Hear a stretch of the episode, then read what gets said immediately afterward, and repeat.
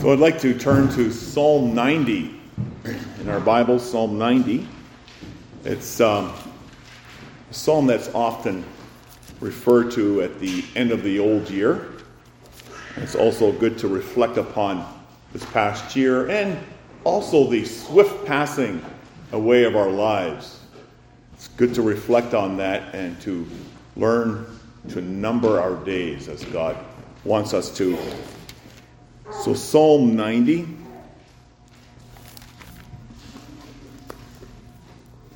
And our focus will be verse 12. You could say verse 12 is sort of the window in which we may see the rest of the psalm. That's what we hope to do this morning. Verse 12. Let's hear God's word. Lord, by the way, this is a prayer of Moses, so this is not particularly of David. Moses, boy, you see all the experiences of God's people in the wilderness. It was not easy. Hardship after hardship. And many times they just were willful in their disobedience. God's wrath was on them. And yet God brought them through. And uh, Moses now speaks from his experience, probably at the edge of Canaan, just reflecting. Verse 1 Lord, you have been our dwelling place in all generations.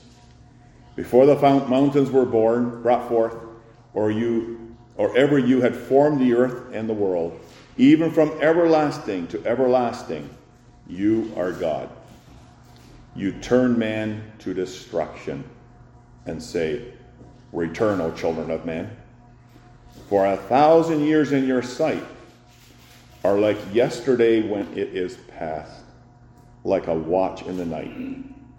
You carry them away like a flood. They are like asleep.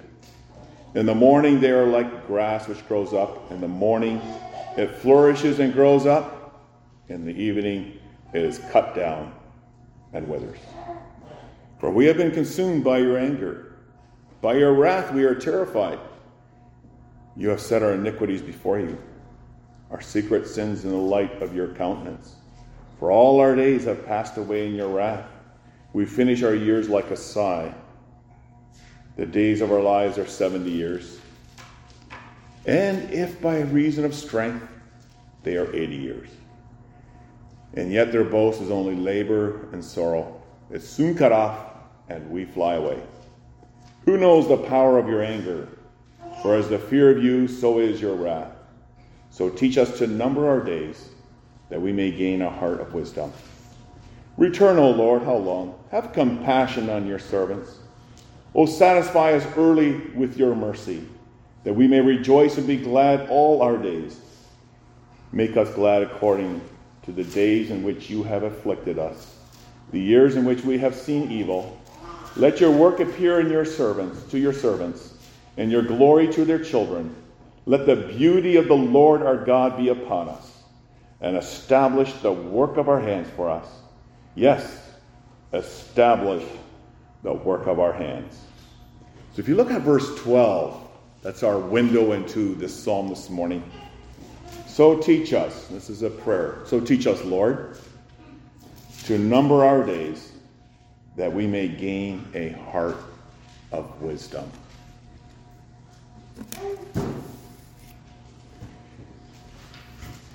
So, yes, we enter into the last week of 2021. 2021. I'm say, I'm going to say 2020. 2021. And it will never, ever be repeated in history. 2021 is then history. It's not true that history goes in cycles. History is moving forward. And it continues to march forward to that grand climax. That's what we have to keep in mind. It's marching forward in a straight line, you could say, to the day of Christ's return. You know, time moves forward, no doubt. Another year older. We get older, and that's another truth. We never get younger. We can't make ourselves one year less this coming year. We just get one year older. And you know, for children, Oh, it's exciting to get just a little bit older. We look forward to getting older, right? License and many other things, more school. But when you get to be parents, your parents, or even grandparents, you're thinking, time is going too fast. Slow down a bit, time. It just seems to go a lot, lot faster when you get older. It just seems to multiply the years. I know every day is the same length, but just feels that way. You know, as we reflect on this past year, there are moments in our lives we may think, oh, I would just love to live that moment again. Certain moments, right? Just, I just love to go back to that and really live that. But I think for most of us, we can think also of many more moments that we think, I don't want to go through that again. I, I really don't want to relive those moments. And we can all share in that. Moments like crushed dreams, frustrations, right? When things really don't go our own way and it's just it just ends up becoming more frustrating, doesn't it? Disappointments. And then to top it all off, illnesses and diseases of loved ones. And then you have moments of anguish. With times of fear, we've had plenty of that in the last year or two for different reasons. But you know what? Above all, the biggest issue is our sinfulness, our sins. Our sins, our sins is what brings the frustrations and the complications in our lives. Our lives get messy, don't they? And when our lives get messy, those are the times when the Lord often enters into our situations and He's teaching us. He's teaching us to number our days. Those are good moments. Those are, in, in a sense, when we accept those moments and realize, hey, we've done wrong, and we turn to the Lord, those are positive moments because in that, the Lord is, is teaching us, instructing us to number our days. yes, we have regrets. We may wish we could do those parts of our lives all over again, but you can't. You look in the past, you just can't do it over again. You can't relive the past. And you know what else? The sands of time will never erase those awful moments in your past. But who can erase those awful moments? God in Christ. He truly is the great one. You just heard that yesterday. He came into this world to what we live in a cancel culture, but he came in the world to cancel our sins. That's the greatest cancel there is.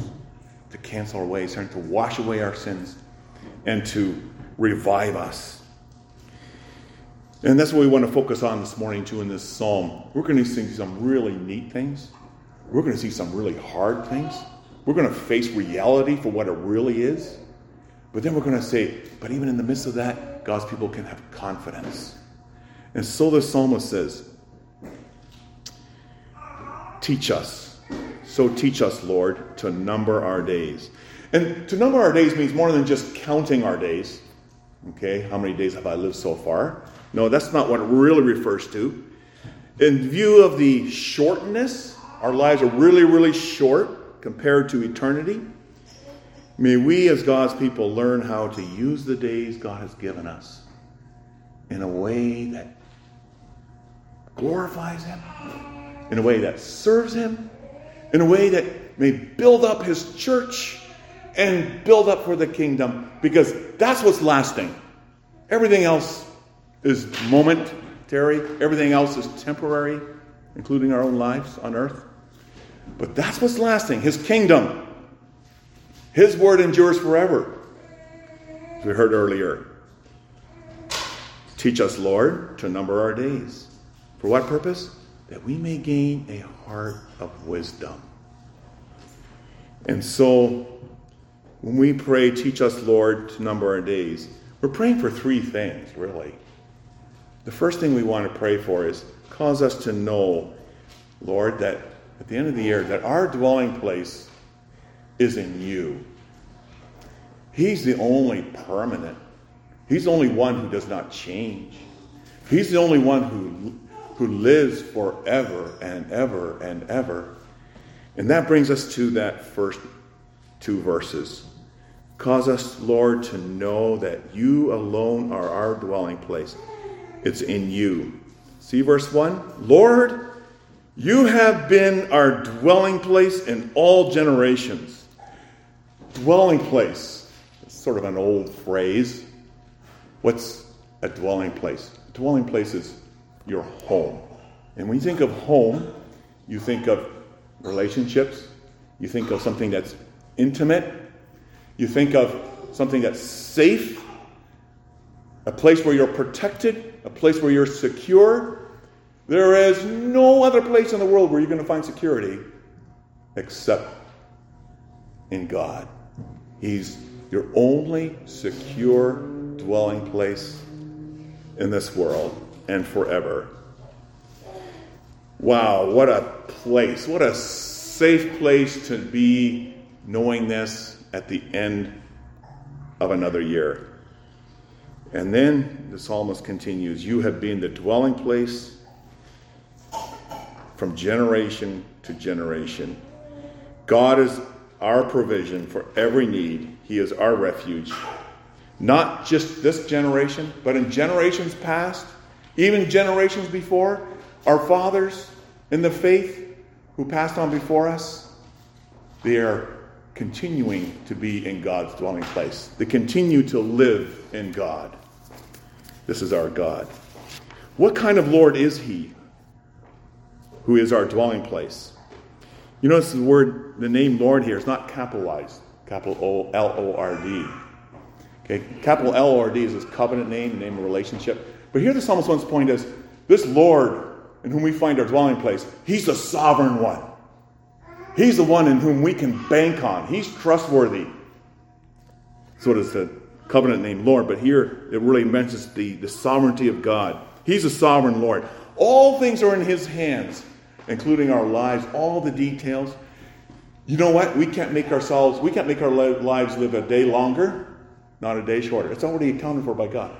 God intends for us to die the day that He has chosen. Right? It's, it's all in His hands. Notice verse 2 the sovereign Lord. Who is He? Before the mountains were brought forth, or ever you had formed the earth and the world, even from everlasting to everlasting, you are God. He is before all creation, and from Him all creation proceeds. From Him all creation comes forth. Of course, we know that that came by the word of His mouth. Creation came by the word of His mouth, by the power of His word. He's the eternal one, from everlasting to everlasting. You are God. You know, Israel, God's people, they were in the wilderness because of their sins. And even in the midst of their sins, in the midst of con- continuous punishment for their sins, chastisement for their sins, God still reaches out to his people. If you look at Deuteronomy 33 27, nearing the border of Canaan, God says, the eternal God is your refuge.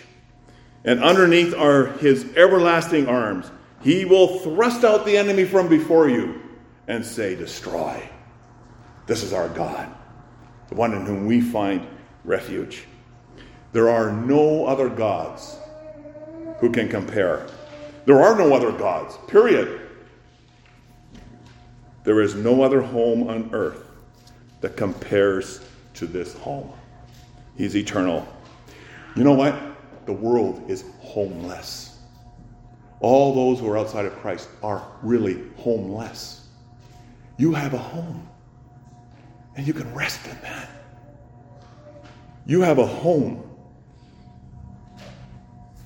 Those who do not find their life in God live in a home which is here today and gone tomorrow. You really begin to see that and their lives will be uprooted, and their lives will be thrown into the fire. But your home is in the eternal God. That's, that's the comfort here. It's in the eternal God. As God's adopted children, you are rooted in Him through faith in Christ.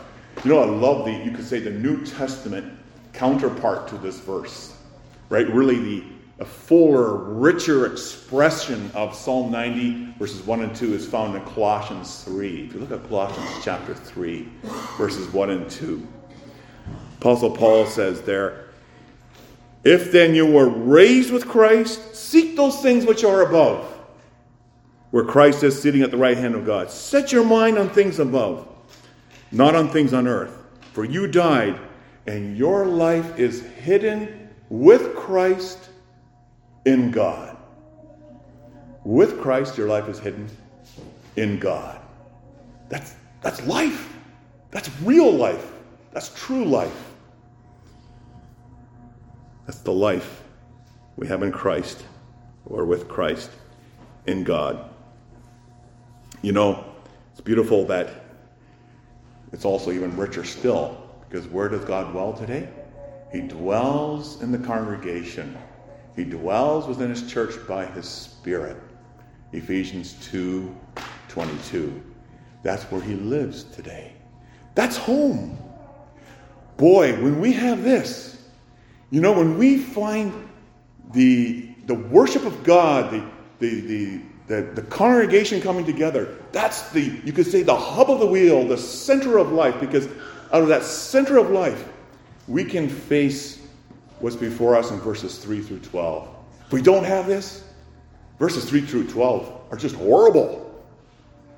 But when we have this, when we're rooted in God, we're rooted in His congregation, rooted in His dwelling place, the church today, there's going to be more, of course, as we see when Christ comes back about the dwelling place. But when we're rooted in it, we have the, the faith, we have that we have the strength of faith to face what we see in verses 3 through 12. And that brings us to our second point. In our first point, we, we noted here that, um, what was it? Uh, cause us to know, Lord, our dwelling place is in you. Okay, that's the first thing. But the second thing is, cause us to know, Lord, the shortness of our life in this temporary world. It's God's world, no doubt. But it doesn't change the fact that it's a temporary world. It's the life is short. It's brief. That makes the larger part of the psalm here. The truth of God's word in verses 1 and 2 prepares us. When we live out of verses 1 and 2 by faith, that's what God uses to teach us, to prepare us for the year to come and for the years to come. Our life is brief, our death is certain. The psalmist is a realist, right? Certainly, we may have our dreams, right? We may have our ambitions. Oh, the Lord creates us with that. But there's still that reality that we need to face. Our life is brief, death is certain. And as God's people, we alone know why. Why that is. Because when God created the world, He gave this world to man so that this world would be a home right? A dwelling place of God. That's why God created man, so that he could live with God, live in intimate relationship with him, enjoy him, walk with him, serve him in the daily work that God had called him to do. But when mankind chose chose to disobey God, it's we who brought this upon ourselves, not God. God said, the day that you eat of this tree, the fruit of this tree, you will surely die. God keeps his promises. Man chose, we chose in Adam, and everything changed. And God did as he promised. He immediately punished sin with death. With death. Death is not natural. You hear the world say, oh, death is natural. People even start saying, oh, death is so beautiful. No, it's not. It's ugly. It stinks. It's not natural. It's abnormal. God did not create you to die. And the very fact that we all die says something about the just sentence of God in the psalmist, in this psalm. Wow. Verses 3 through 10 pictures God's punishment on sin. Look at verse 3. The psalmist says, you turn man to destruction and you say, Return, O children of men. This is God saying this. Return, return to the dust, O children of men. Our idea of returning to the dust is not our idea, but God already said that to Adam in Genesis chapter 3, verse 19 Dust you are, and to dust you shall return. Death is not the natural consequence of sin merely. We talk about death being a natural consequence of sin, but it's more than that. It's the punishment of God. It's a manifestation of his wrath. Notice that? You turn men into destruction. I mean, we have to have a, a sense of the holiness of God. He's displeased with sin. He's, uh, he's, he's, he's just and he's right. He's perfectly right in his justice. God's just wrath on sin is the reason for man's brief life on earth. Psalmist says it as it is. It's hard. But you know what? Think of verses 1 and 2. Keep that in mind. It prepares us for the hard blows in life. Every it, it, it comes to the people of God too, those hard blows in life. Look at verses 4 through 6. It shows a number of devastating comparisons. A thousand years in your sight, verse 4, are like what?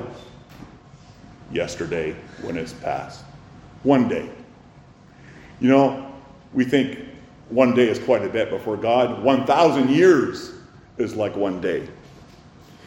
And then he goes on to say, and like a watch in the night, you carry them away like a flood, and you are like, and they are like asleep. So there's four likes here like yesterday, like a watch in the night, like a flood, like a sleep.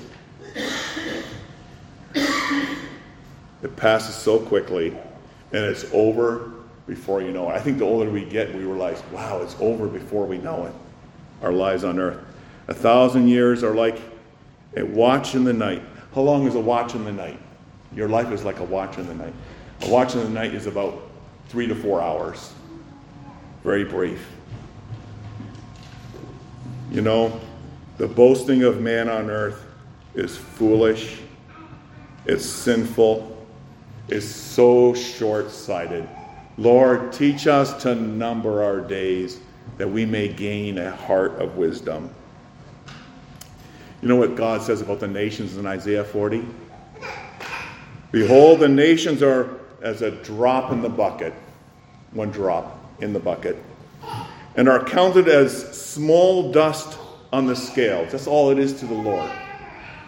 He lifts up the isles as a very little thing. Think of the Lord, right? When you're young, you know what? And this is a, and this is really the blessing of the Lord. When, the, when you're young, the Lord fills you with vim and vigor, right? Gives you um, lots of um, things to look forward to, and your life is full of promise. You work hard and you enjoy the blessings which God's give you. Truly is. And for the Christian, this truly is a blessing of the Lord. You serve Him, and life just seems to be forever, doesn't it? We hardly think about it. The fact that life is short. But look at verses 5 and 6. Notice what the psalmist says. In the morning, that means early on in life, they are like grass which grows up. It flourishes and grows up, looks young, looks healthy. And in the evening, that's just a little bit later, one day in the evening, it is cut down and withers. Note the brevity of life morning, evening. You know, this is not the way God originally intended it. Sin is really the cause of all the frustration and the disappointments and the sufferings and the temptations and death. The child of God laments in verses 7 and 8 For we have been consumed by your anger, and by your wrath we are terrified. You have set our iniquities before you, our secret sins in the light of your presence. Moses, again, who wrote this psalm, may be lamenting God's wrath on his people for their disobedience in the wilderness. It doesn't mean they weren't saved. That's not what we're saying here.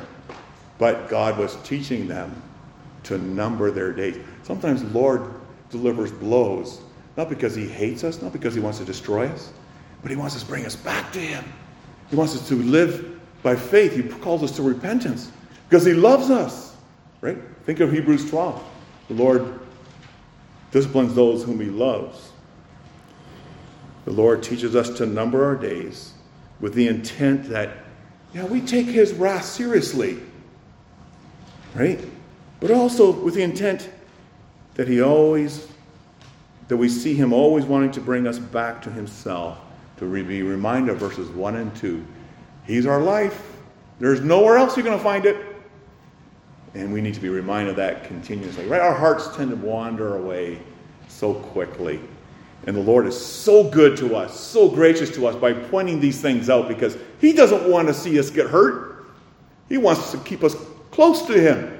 He wants to keep us in, in His home, in His house. But sometimes He delivers blows in life to kind of teach us so that we may gain a heart of wisdom. And boy, that's what the Lord wants us to become wise children in this age. God's wrath is often ignored, His wrath is often explained away, but it's something that needs to be taught. It's something, it's very humbling to hear about this. And I think that's probably why we tend to ignore it. Yet God even sets our secret sins in light of his presence. You know those sins that we hide in our hearts? Those other sins that no one knows about. Those secrets, those deep, dark secrets. You know, they're as plain as daylight to God. David himself acknowledges that in Psalm 139. He says, Indeed, the darkness shall not hide from you the night shines as the day, the darkness and light are both alike to you. Wow, having God as our dwelling place makes us all the more aware that, yeah, our lives are lived out in His presence. From 7 a.m. in the morning till the next day, 7 a.m., our lives are lived in the presence of God. Life is brief, death is certain. Death will come to all of us. The child of God continues with this sobering truth in verses 9, 10, and 11. He says, For all our days have passed away in your wrath. We finish our years like a sigh. That's life. It's a sigh. Our lives end with a whimper. The days of our years, of our the days of our lives are how long? 70 years. That's nothing compared to eternity. And if we have the strength, 80 years. Yet their boast is only labor and sorrow, and soon is cut off, and we fly away. Fly away doesn't mean we have wings, it just simply means that we pass away.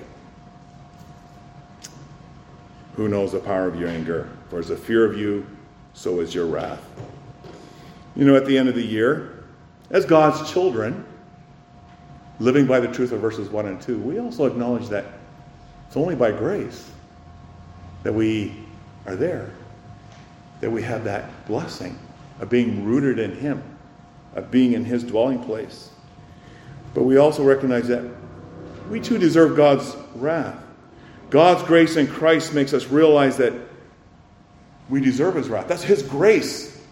Again, this is God's grace that makes us see this. Teach us to number our days so that we may gain a heart of wisdom. But you know what? The psalmist doesn't end there. Praise God.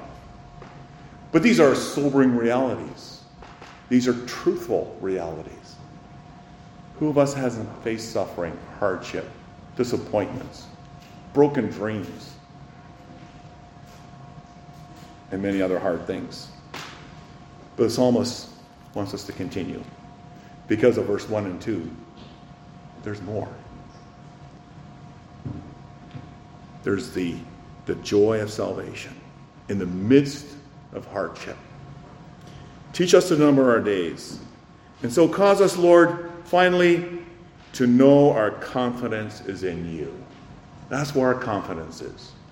It's not anything else, nothing that we do or who we are. but in God. And God, in His love and grace, He comes to His people with His tender promises.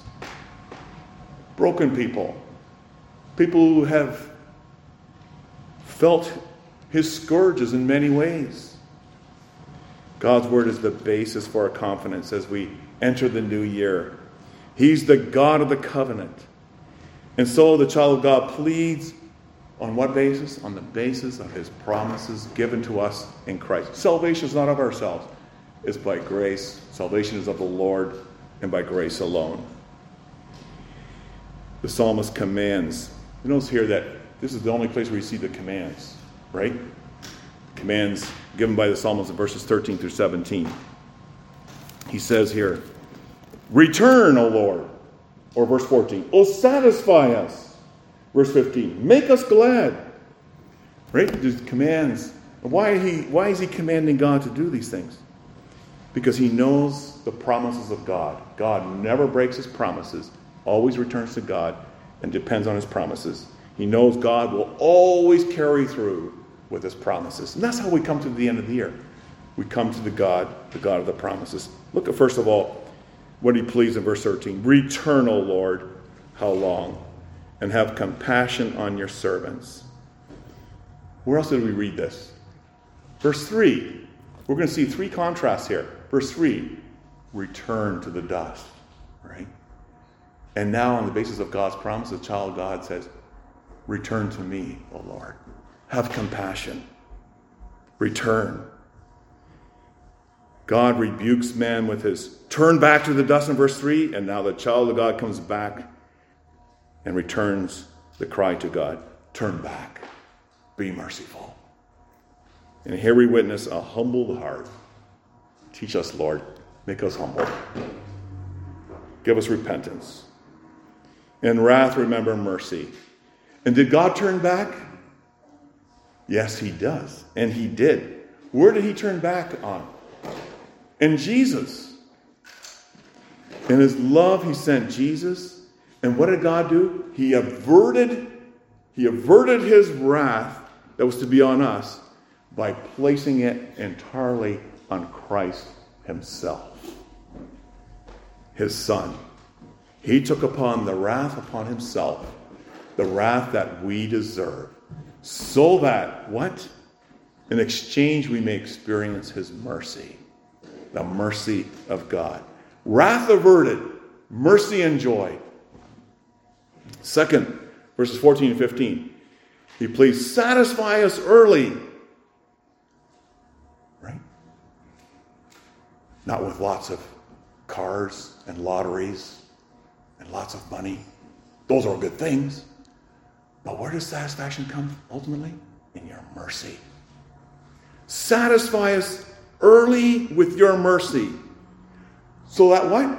We may rejoice and be glad all our days. You know the secret to rejoicing and being glad all our days? Finding mercy in Christ. The mercy, that mercy truly satisfies. Make us glad according to the days in which you have afflicted us, the years in which we have seen evil. The psalmist is saying that his life wasn't peachy. There were a lot of hard things. But he's saying that that's that mercy of God that makes us rejoice and sing and be glad again. Whereas all our days are under your wrath. But within the covenant, all our days begin to be joyful again. See the difference? There's the contrast from verse 9 and here in verse 14 and 15. As God's people, our joy is shaped by the promise of God in 2 Corinthians 4:17. You notice how 2 Corinthians 4:17 sees our afflictions that we face in this world as something light. the true of God that when, when the Lord teaches us to number our days, we begin to see our, our afflictions, a light of what, in light of the incomparable glory to come, we begin to see that those afflictions we face, though we may see them as really heavy, but by the perspective of the eternal glories to come, they're very, very light. Notice what 2 Corinthians 4:17. For our light affliction, which is but for a moment, is working for us. Those afflictions we experience in life are working for us what? A more exceeding and eternal weight of glory. Our affliction, which is for the moment, is working for the glory of God, for the glory that is yet to come.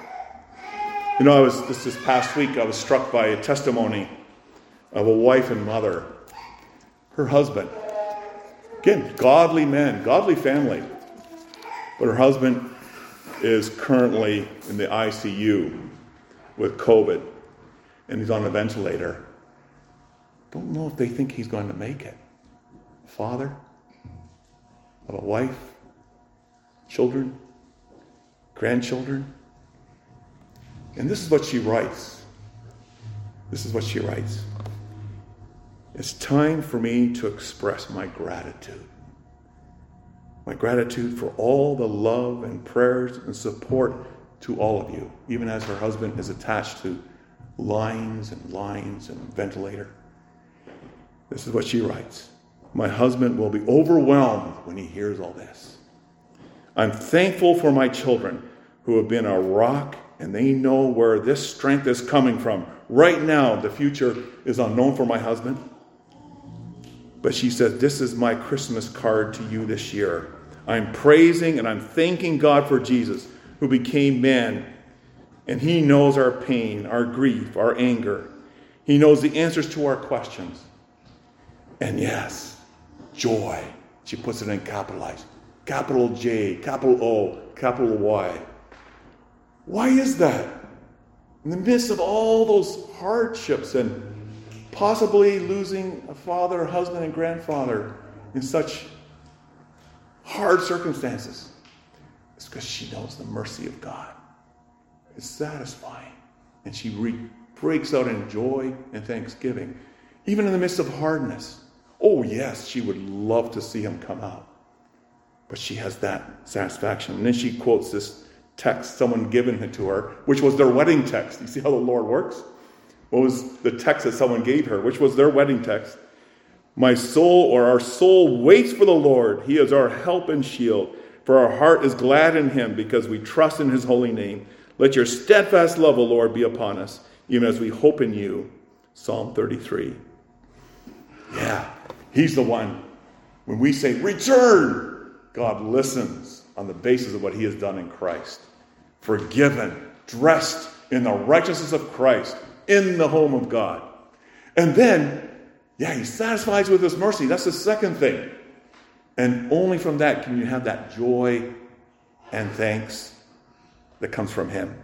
And finally, the crowning contrast is between what is seen as momentary and passing away in verses 9, sorry, verses 3 through 12, and the glory of God in our lives. Look at verses 14 and 15.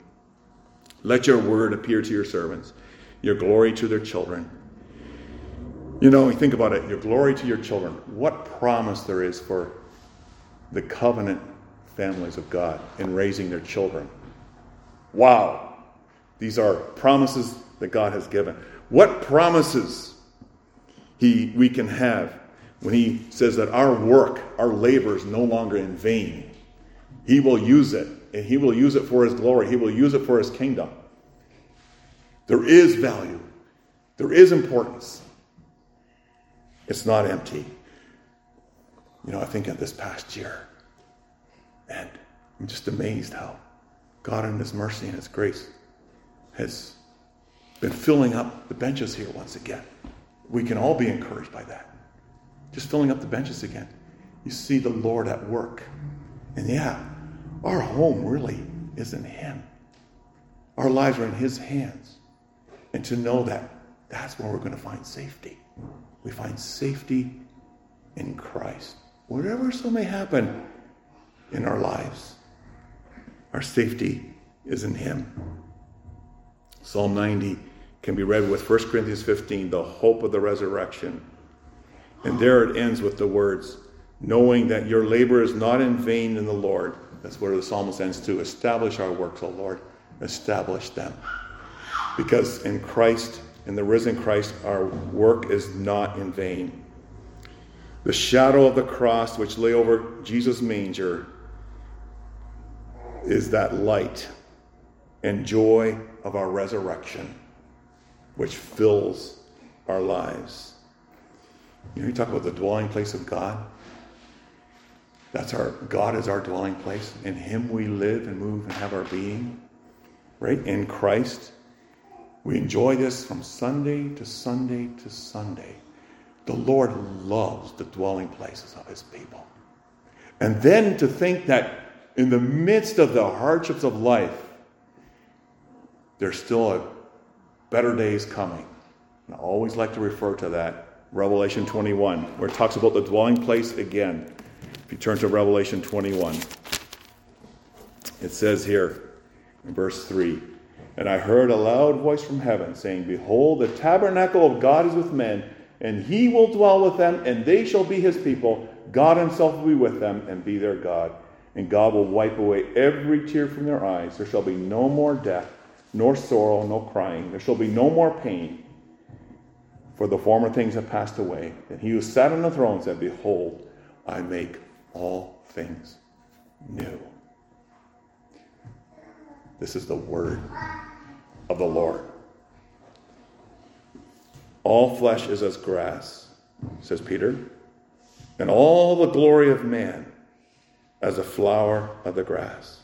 The grass withers, the flower falls away, but the word of the Lord is forever.